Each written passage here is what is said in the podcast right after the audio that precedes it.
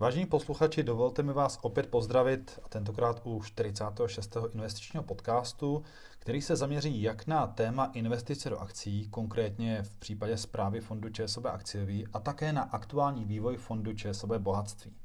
Tím nejpovolanějším v tomto tématu je Pavel Kopeček a proto jsem rád, že ho zde opět mohu přivítat. Pavle, díky moc za tvůj čas. Ahoj.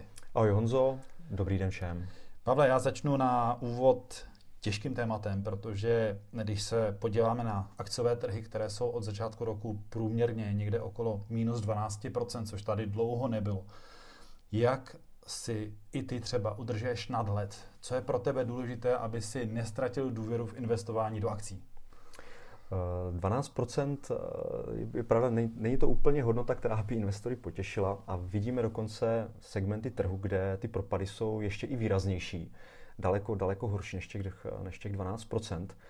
To, co je podle mě důležité, je soustředit se na svůj investiční horizont, který máme a i když po tomto propadu, který tu je, se podíváme třeba na dvou, tři, pětileté, sedmileté, sedmileté horizonty, tak vidíme, že akciové trhy vydělávají celkem slušně a to si myslím, že bude platit i nadále.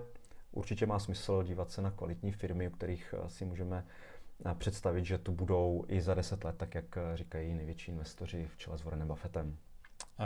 Já se teď zaměřím teda na investiční strategii, která, nebo lépe řečeno, jak vlastně byla ovlivněna tvá investiční strategie v souvislosti s aktuálně vysokou inflací, a to i zejména eh, z důvodu války na Ukrajině. Mhm, jak jsme těch předchozích podcastech eh, tu investiční strategii rozebírali trošku do detailu, tak já jsem říkal, že se díváme hodně na kvalitní firmy, které mají nízké zadlužení, eh, mají eh, nějakým způsobem unikátní produkt, to znamená, že to znamená, že mají celkem velkou cenovou sílu. A právě i v téhle době, podobně jako byl COVID, podobně jako vysoká inflace, se ukazuje, že je to velmi dobrá strategie, protože těmto firmám se daří přesouvat náklady dál v dalším, v dalším řetězci, který mají na své, na své odběratele, na své zákazníky. Eh, zároveň s inflací souvisí i, i téma úrokových sazeb a právě nízké zadlužení těchto firm eh, jim potom ne, přináší jistou, ne, ne úlevu, ale nemají, nemají eh, naopak tamto břemeno těch vyšších úroků, které musí platit právě firmy s vysokým dluhem. Mm-hmm. Když se zaměříme teda na vývoj akcí a vůbec finančního trhu od začátku roku, jaké sektory se, jestli nějaké, se udržely v zisku a jak se případně na to reagovalo v investiční strategii? Tady je celkem velký rozdíl v těch sektorech tím, že zde jeden vyčníval a to je energetický sektor, především teda sektor těžby těžby ropy a plynu, kterému se daří velmi dobře a je v desítkách procent v plusu, jsou tam dvouciferné zisky. Naproti tomu eh, některá, některé klasické cykličtější obory jsou, jsou v hlubokých mínusech. Eh, dá se říct, že ještě obecně se dařilo defenzivním sektorům, jako, eh, jako jsou veřejné služby, telekomy, telekomy, případně některé části zdravotnictví těm kvalitním firmám, o kterých já jsem se zmiňoval, tak tam to ten akciový vývoj neprobíhal úplně, úplně tak, jak bychom si představovali a tam potom můžeme vidět třeba i následně nějaké příležitosti. Mm-hmm. A jsou nějaké firmy konkrétní, které si teda třeba navyšoval výrazně v tom svém portfoliu z té oblasti energetiky nebo? Tak eh, právě my, my už jsme v, v tom, co se dělo na, na těch rusko-ukrajinských uh, hranicích předtím, než ta invaze začala, i to, i jak jsme viděli, že uh, rostou ceny ceny ropy, neúplně to nesledovali firmy, eh, akcie teda těžařských firm, takže jsme navyšovali taktickou váhu do energetického sektoru. A eh, navzdory tomu, že úplně strategicky jsme ho nevnímali jako, jako sektor, kde bychom chtěli být právě třeba na tom desetiletém období, tak eh, energetický sektor byl jeden z těch, který jsme takticky navážili ještě před tou invazí. Eh, po té invazi jsme ještě dále pokračovali v nějakém dalším nakupování, protože vidíme, že ten problém, který tu je, eh, může být na delší dobu a akcie nebo ceny akcí těchto firm a jejich zisky samozřejmě budou podporovány. Mm-hmm. A z finančního sektoru počítám, že také růst sazeb pomohl možná lepší výkonnosti třeba bank? pojišťovny? Tak, to je, to, je, to je ta druhá taktická záležitost. Jak kdybych to ještě zhrnul tedy, tak eh, to, jak se bavíme o kvalitních firmách, tak to jsou nějak, některá strategická, strukturální témata. A pak tu máme dvě, dvě, dva takové segmenty. Jsou, jeden je ten energetický sektor, kde, kde jsme měli jedno taktické navyšování, navyšování podílu a pak je to finanční sektor, kde, který byl trápen dlouho velmi nízkými úrokovými sazbami, výnosy z dluhopisů, výnosy z, výnosy z aktiv. A ta ta inflační očekávání nebo, nebo rostoucí inflační očekávání, ta inflace samotná, růst úrokových sazeb na tom kratším konci samozřejmě vedou k tomu, že těmto firmám se trošku uh, uleví. Uh, finanční instituce to uh, uvidí velmi, velmi krátka na, na, na výnosech, na ziscích, na, na příjmech, pro ně budou růst i dividendy. Takže finanční sektor je ten druhý segment, mm-hmm. který, který jsme takticky celkem výrazně navyšovali. Možná zkus být konkrétnější, jestli můžeš zmínit nějakých pár společností, které prostě jsou teď ve tvém měřítku. Co se týká těch taktických uh, navyšování, z energií, nebo z toho energetického sektoru bych v Evrop, z evropských akcí by to byl Shell, který jsme, který jsme docela výrazně přikupovali. V Americe například ExxonMobil nebo ConocoPhillips. A u toho taktického tam, tam napříč americkými bankami jako JP Morgan, Bank of America, Citigroup, eh, případně v Evropě, v Evropě BNP Paribas, eh, i jsme měli někdy menší pozice i v těch českých, jako Komerční banka nebo Erste Bank. Mm-hmm.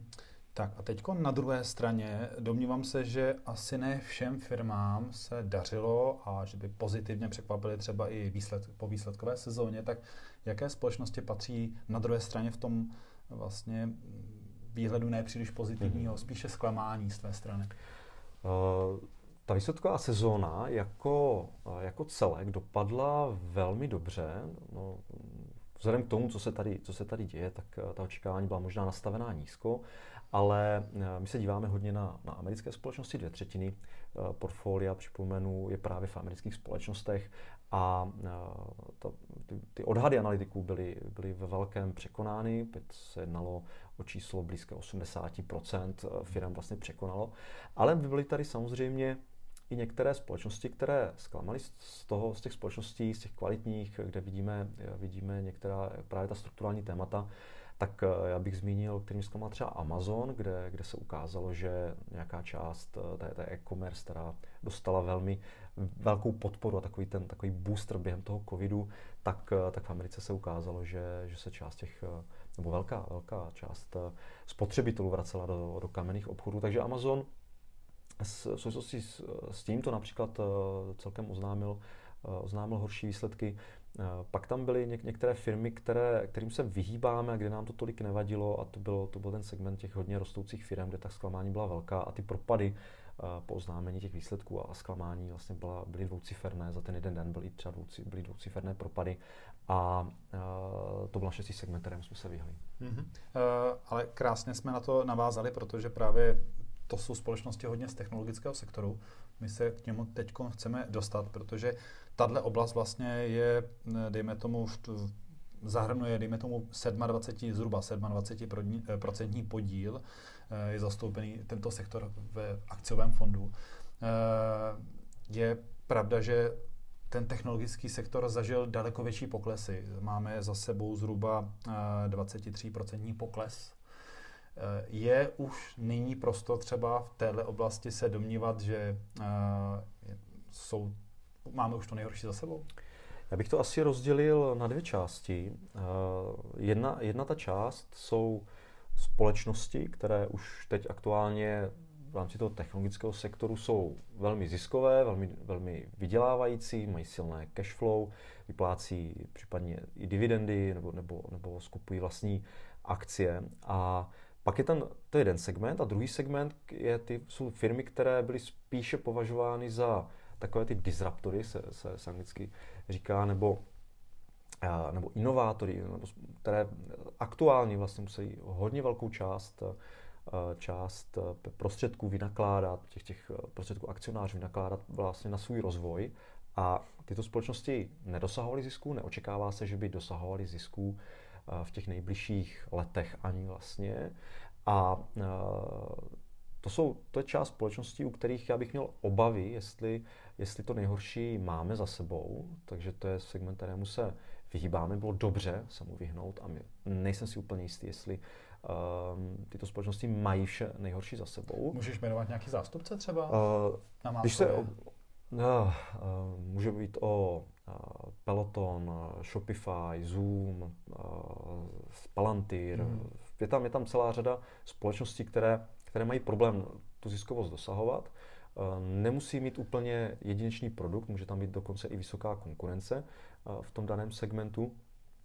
Ale mají něco, co samozřejmě lákalo v minulosti investory, které, kteří uh, tomu příběhu uvěřili a, a který možná se dříve či později i třeba stane tou realitou, ale bylo asi příliš brzo na to sázet a na to hmm. sázet v takovém objemu, v jakém se to dělo. Takže tady já bych uh, ještě si nejsem jistý, jestli, jestli to nejhorší mají za sebou a, a stále bych uh, k tomuto segmentu trhu byl celkem skeptický.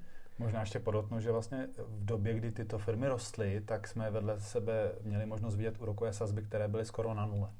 Takže investoři hledali příležitosti, ale možná teď už je to více racionální, že porovnáváš vlastně přesně tak, depozita, přesně které nesou daleko víc než před pár lety. Že?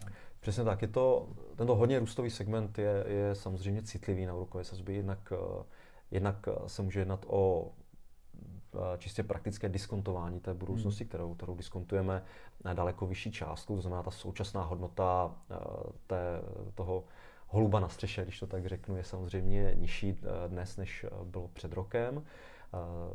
Pak je tam ale samozřejmě i čistě pohled z cash flow, který skutečně tím, že tím, že provoz těch firm je náročný na, na, na kapitál, tak samozřejmě aktuálně uh, ta alternativa pro investory může vycházet trošku, trošku jinak a i tyto firmy ponesou eh, se, se svým dluhem i určité jako břemeno. Takže je zde i reálný dopad do cash flow a samozřejmě je zde i to, eh, jakým způsobem o co přicházíme, ten náklad obětované hmm. příležitosti, se v ekonomii říká, je samozřejmě větší, takže uh, tyto firmy potom musí přicházet uh, s, vyšší, uh, s vyšším výnosem, proto hmm. aby aby dorovnali, dorovnali ty vyšší úrokové sazby a to se samozřejmě na akciovém trhu děje tak, že poklesne cena je krásný vidět, že není to jenom o investiční strategii, do čeho investuješ, ale vlastně také je důležité vidět, do čeho neinvestuješ. Do čeho neinvestuješ, přesně tak. tak to, co, to, co... Pojďme do toho, do čeho teda ty investuješ, kde vidíš ten potenciál a ten příběh. V rámci technologického sektoru, pokud stále zůstáváme, hmm. zůstáváme v tomto segmentu, tak eh, já si myslím, že některé ty společnosti z Big Techu, kdybych uh, opět měl být konkrétnější, tak si myslím, že, že Apple, Microsoft nebo Alphabet jsou krásné případy toho, jak uh, se ta investice zlevnila. Uh, přitom nejde říct, že by měli nějaké špatné hospodaření tyto firmy. Samozřejmě zde nějaká citlivost na, na úrokové sazby, ale daleko nižší. Tyto společnosti přetékají hotovostí, takže naopak vlastně nemají ten problém s tím, že by jim rostl náklad kapitálu. Ale, ale i přesto vlastně ten trh eh, tím, jak klesal, tak eh, nějaká závislost na tom trhu tady je a nabízí se levněji. Takže tady bych viděl příležitost. Viděl bych příležitost v polovodičovém sektoru, který historicky samozřejmě patřil k těm, které v těch obdobích té recese nebo toho poklesu eh, hospodářského výkonu patřili k těm nejhorším sektorům, takže na základě této historické zkušenosti už teď vlastně tento sektor je vyprodaný. Přitom my úplně nevidíme to, že by mělo k nějaké významné recesi dojít. Určitě, určitě dojde ke zpomalení hospodářství, máme tu mhm. velkou vysokou inflaci, zvyšují se úrokové sazby, takže bude zde, bude zde určitě nějaké ochlazování ekonomiky, ale říkáme si, jestli zde na, na ten trh není třeba příliš skeptický. Zároveň tu tušíme trošku strukturální posun v polovodičovém sektoru, že ta historie nemusí být stejná, je zde, je zde mnohem nižší konkurence a mnohem více mnohem více pilířů, na kterých polovičový sektor stojí, mnohem více oborů, které, které polovodiče skupují, různé, různé čipy, čidla, se to objevuje v čím dál větších, větších segmentech hospodářství. Takže si myslíme, že u polovičového sektoru je trošku něco jinak, než bylo historii. Ono je to vždycky je strašně nebezpečné říkat, hmm. že tentokrát je něco jiné. Jsou to, jsou to nejbezpečnější slova při investování na, na akciových trzích se říká. Ale Uh, vidíme, že historie, když se opakuje, tak uh, se neopakuje úplně, ale říkám, že se rýmuje a právě tady ten rým může být takový, že, že tyto firmy z toho nakonec můžou být velmi dobře a trh je zde příliš skeptický. Mm-hmm. A možná ještě jedno téma, to je téma zdravotnictví. I tady máme poměrně zajímavé zástupce a konec konců i v té akciové části tento sektor tvoří zhruba 13% tak tady možná dvě firmy, které z toho pohledu jsou zajímavý pro to dlouhodobé držení a proč je vlastně v tom portfoliu teda má? Eh, já bych tady vypích eh, Novo Nordisk například. Eh, jde, o firmu, která, která je lídrem ve výrobě inzulínu, případně nějakých náhrad toho, toho inzulínu, což je velká, další velká věc, protože samozřejmě ty nové metody umožňují daleko lepší život lidem na, na cukrovce, zlepšuje se monitoring a to jsou zase další firmy, které v tom portfoliu také nalezneme, ale, ale je to, je to lídr, je to civilizační nemoc a dost pravděpodobně, dost pravděpodobně té cukrovky bude bohužel více a ne méně a je to něco, co lidé potřebují denodenně. Takže tady z toho vychází takový příběh, kdy, kdy Novo Nordisk jako právě lídr na, na cukrovku, zároveň, zároveň i v lecích na obezitu, tak nám vychází velmi, velmi dobře. V Americe je podobná firma Eli Lilly, eh, takže jsou to srovnatelné firmy. Novo Nordisk je dánská firma. Hmm. Dále bych eh, zmínil Edwards Life Sciences, což je, což je lídr eh, v léčení srdečních vad, zjednodušeně. A opět jde o, o tom, jak, jak vylepšit ty metody, jak z velmi invazivních léčebných postupů dělat méně invazivní, a daleko přijatelnější pro, pro tělo i pro člověka. Takže za mě například tyto dvě firmy, ale v tom portfoliu samozřejmě najdeme větší zastoupení. Jak už jsem zmiňoval, i co se týká té, toho diabetu, tak samozřejmě i věci, které se týkají monitorování hladiny cukru, které, které jsou propojovány s moderními technologiemi. Takže i zástupce toho, toho medtechu v portfoliu mm-hmm. najdeme a myslím si, že, že tam jsou také příležitosti.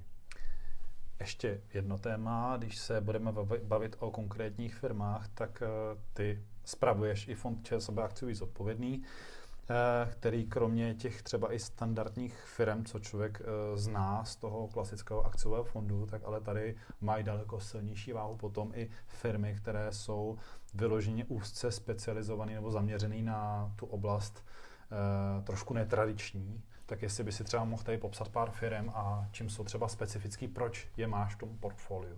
Mm-hmm. Ten fond se vlastně zaměřuje víc na právě ty udržitelné, udržitelné firmy, udržitelnost obecně. Ono, ono je to téma i v tom, tom akciovém fondu, ale je to, je to, je to část toho portfolia, tady je to daleko více zvýrazněno.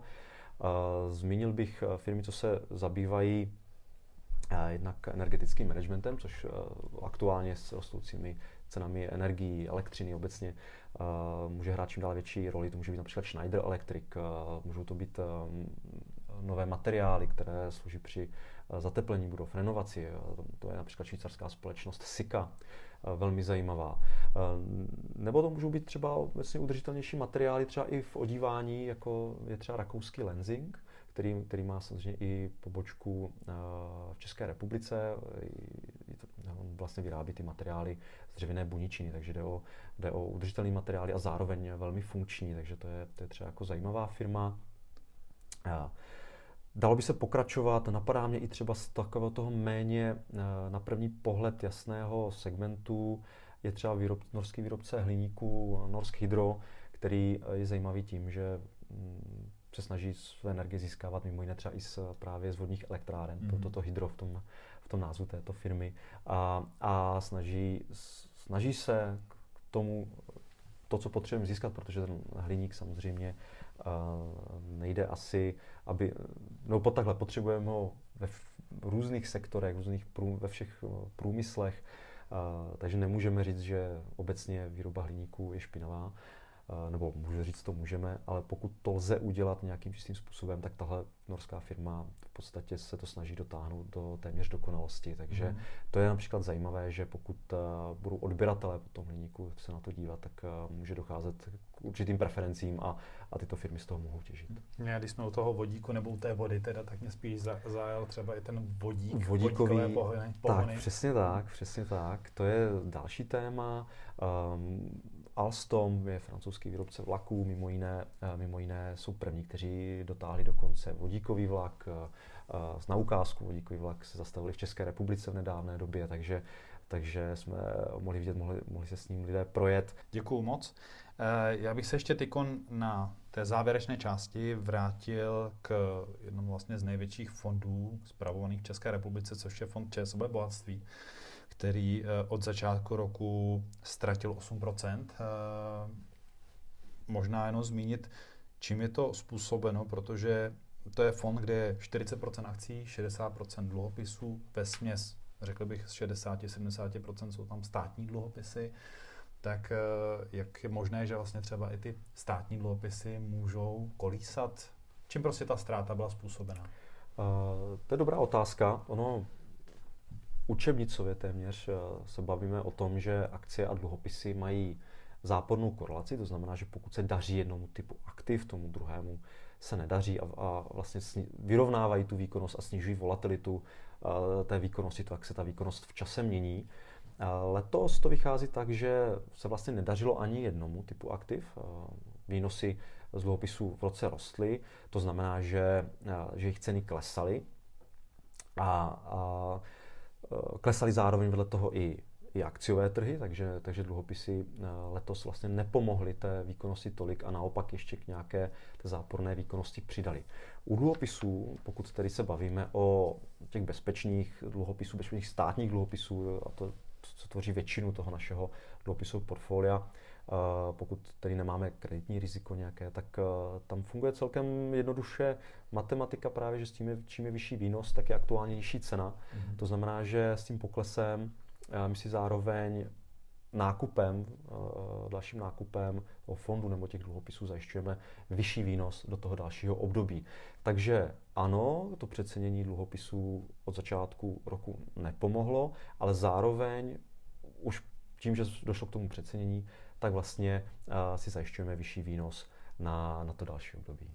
My se dluhopisové části a vůbec právě dluhopisových fondů budeme věnovat v dalším podcastu s Martinem Horákem, takže je vidět, že určitě ty jsi více kované v té akciové části a proto bych se s tebou vrátil zpátky k tomu očekávanému tématu dalšího vývoje. Co se dá očekávat v následujících měsících e, za, od vývoje směrem na akcích, na finančních trzích z svého pohledu? To bych si přál strašně najisto vědět. to, je to, to je bohužel velmi obtížné. Nicméně to, co my víme, je to, že uh, centrální banky se konec konců rozhodly bojovat tedy proti, proti té inflaci. Uh, nástroje na to mají. My jsme žili teď dlouho v tom, že nebylo jak příliš podporovat ekonomický růst, inflace nebyla, takže docházelo k neúplně běžným metodám. Bylo tady jakési kvantitativní uvolňování, to znamená se tiskly peníze, teď dochází k té, té změně tohoto procesu k tomu, že se peníze budou zase stahovat, budou se zvyšovat úrokové sazby, takže já věřím, že velká část té inflace, která, která tady je, a tak to se, ta se podaří centrálním bankám skrotit. Za cenu asi samozřejmě nějakého ochlazení aktuálního růstu ekonomiky, ale že se podaří nám vyhnout té recesi. To znamená, tohle pokud se ukáže, že vychází, tak si myslím, že to pro trhy bude nakonec vlastně velmi pozitivní zpráva, protože aktuálně se bojíme, nebo na trhu jsou ty obavy, že se inflace nemusí podařit skrotit, anebo jen za cenu nějaké významnější recese. Takže tohle to v trhu rezonuje, tohle to cenách akcí teď aktuálně vidíme, alespoň částečně, asi ne úplně úplně jako stoprocentně, ale částečně zaceněno. Takže pokud eh, uvidíme, že klesají inflační čísla, že se, že se daří eh, ten boj proti inflaci a zároveň eh, hospodářský růst klesá jen velmi, hospodářský růst jako takový klesá jen velmi mírně, ne, že by klesalo to hospodářství samotné, ale docházelo by pouze k nižšímu růstu, tak si myslím, že to může být relativně pozitivní pro akcie a akciové trhy. A jak už jsme zmínili u těch, u těch dluhopisů, teda u těch smíšených fondů, tak ta dluhopisová složka potom může poskytnout i právě zajímavou podporu a, a další, další růst. I vzhledem k tomu, že třeba v České republice je možné, že už ten růst sazeb máme v brzké době u konce, takže tam by nám to tohle, mohlo pomoct. Tohle, tohle asi nechám potom rozebrat uh, Martina Horáka. Hmm. Samozřejmě jsou tady nějaké změny uh, v České národní bance, v bankovní radě, v guvernérovi. Takže tohle může všechno ještě mít eh, nějaký vliv na, na to, jak, jaká budou očekávání, jaké budou výhledy. Eh, pro nás v podstatě to, co je důležité u akciových trhů, je především důležitý americký vývoj, vývoj v Americe, vývoj globálních firm v Americe a na, na, na té dluhopisové straně máme převážně tedy ty české státní dluhopisy, takže tam potom samozřejmě je i ten vývoj důležitý v té naší kotlině a v tom, co dělá ČNB a to nechám potom na tom dalším podcastu. Určitě. Uh, poslední otázka je ta investiční, jako vždycky. Uh, jestli když to teda schrneme po všech těch informacích, co tady zazněly, když jsme si vysvětlovali, jaké firmy dávají dneska smysl z našeho pohledu investičně, jaké ne, jaké oblasti, je to vlastně ukázka i toho, jak ty se o to portfolio, o ty fondy staráš, že vybíráš ty zajímavé oblasti, směry pro daný, dané období. Tak jak by si teď doporučil klientům v současné době investovat? jestli pravidelně, jestli eh, vůbec jak vlastně bys to ty, nebo jak ty sám investuješ? Eh, já si myslím, že pravidelná investice eh, je úplně jako super, super, super věc. Právě i v období toho kolisání, které tady máme, nebo především pro to období kolisání je, je pravidelná investice vynikající. Jak jsem naznačil, už to se týká těch debat kolem recese, bude, nebude recese, tak je vidět, že trh do určité míry něco zaceňuje a po, pokud se ukáže, že i když to hospodářství zpomaluje třeba a ta recese nebude taková, můžeme čekat nějakou rally na akciových trzích, je důležité být zainvestován. Protože jsou tu určité obavy, jsou tady rizika, víme, že tady máme nějaký vývoj na Ukrajině, toto jsme se vlastně do detailu nějak extrémně nebavili, ale pokrývali jsme to, si myslím, v jiných těch, v jiných těch podcastech, které tady máme z, z inflace, další věci. Jsou tady, jsou tady určitá rizika, takže e, za mě se vyplácí tu prvotní investici klidně rozložit na, na více částí a pokud jsem zainvestovaný, tak, tak zůstat zainvestovaný a pokračovat v těch pravidelných investicích. Určitě si myslím, že by bylo chybou pravidelnou investici teď rušit. Mm-hmm. Uh, především tím, když uh, to můžeme kupovat takzvaně ze slevou. My nikdy nevíme, jestli sleva nebude větší, ale osobně si myslím, že ta současná úroveň na, na tom investičním horizontu, který můžeme mít, ať už to bude 7 let, 5, 7 let, 10 let, si myslím, že dává krásný smysl a, a jak co je trhy jako takové z tohoto pohledu mi nepřijdou drahé, samozřejmě z toho krátkodobého pohledu je vždycky otázka, co začne investory v ten daný okamžik na ten příští měsíc zajímat víc a to je pro mě těžké, těžké odhadnout, takže na, na tu otázku na ty příští měsíce je to mnohem pro mě těžší, než, než to, co bude za několik let a já bych se nebál investovat s touto vizí. Mm-hmm. Já možná doplním, že z mého pohledu máme jednu výhodu a to, že akcie rozhodně nejsou na svých maximech. Což jsme třeba před eh, půl rokem eh, mohli říkat, protože akcie neustále zdolávala nová maxima. A o těch dlouhých investičních horizontech krásným důkazem je pohled třeba na desetiletý vývoj fondu časová akciový, který má za tohle období zisk přes 110%, což si myslím, že je přesně ten důkaz toho, že v čase dává smysl v tom delším čase investovat a přesně ty akcie jsou tím, tím instrumentem, který nám je schopen porazit tu inflaci. Přesně tak. V vlastně dlouhém období by to mělo takto krásně fungovat. Pavle, já ti děkuji za, za tyhle informace, za uh, zprávy, za tvoji péči o investice a přeju ti, ať se ti daří a budu se opět těšit příštího podcastu naslyšenou. Děkuji za pozvání, naslyšenou. A vám, vážení diváci, také přeju příjemný poslech a mnoho úspěchů. Naschledanou. Naschledanou.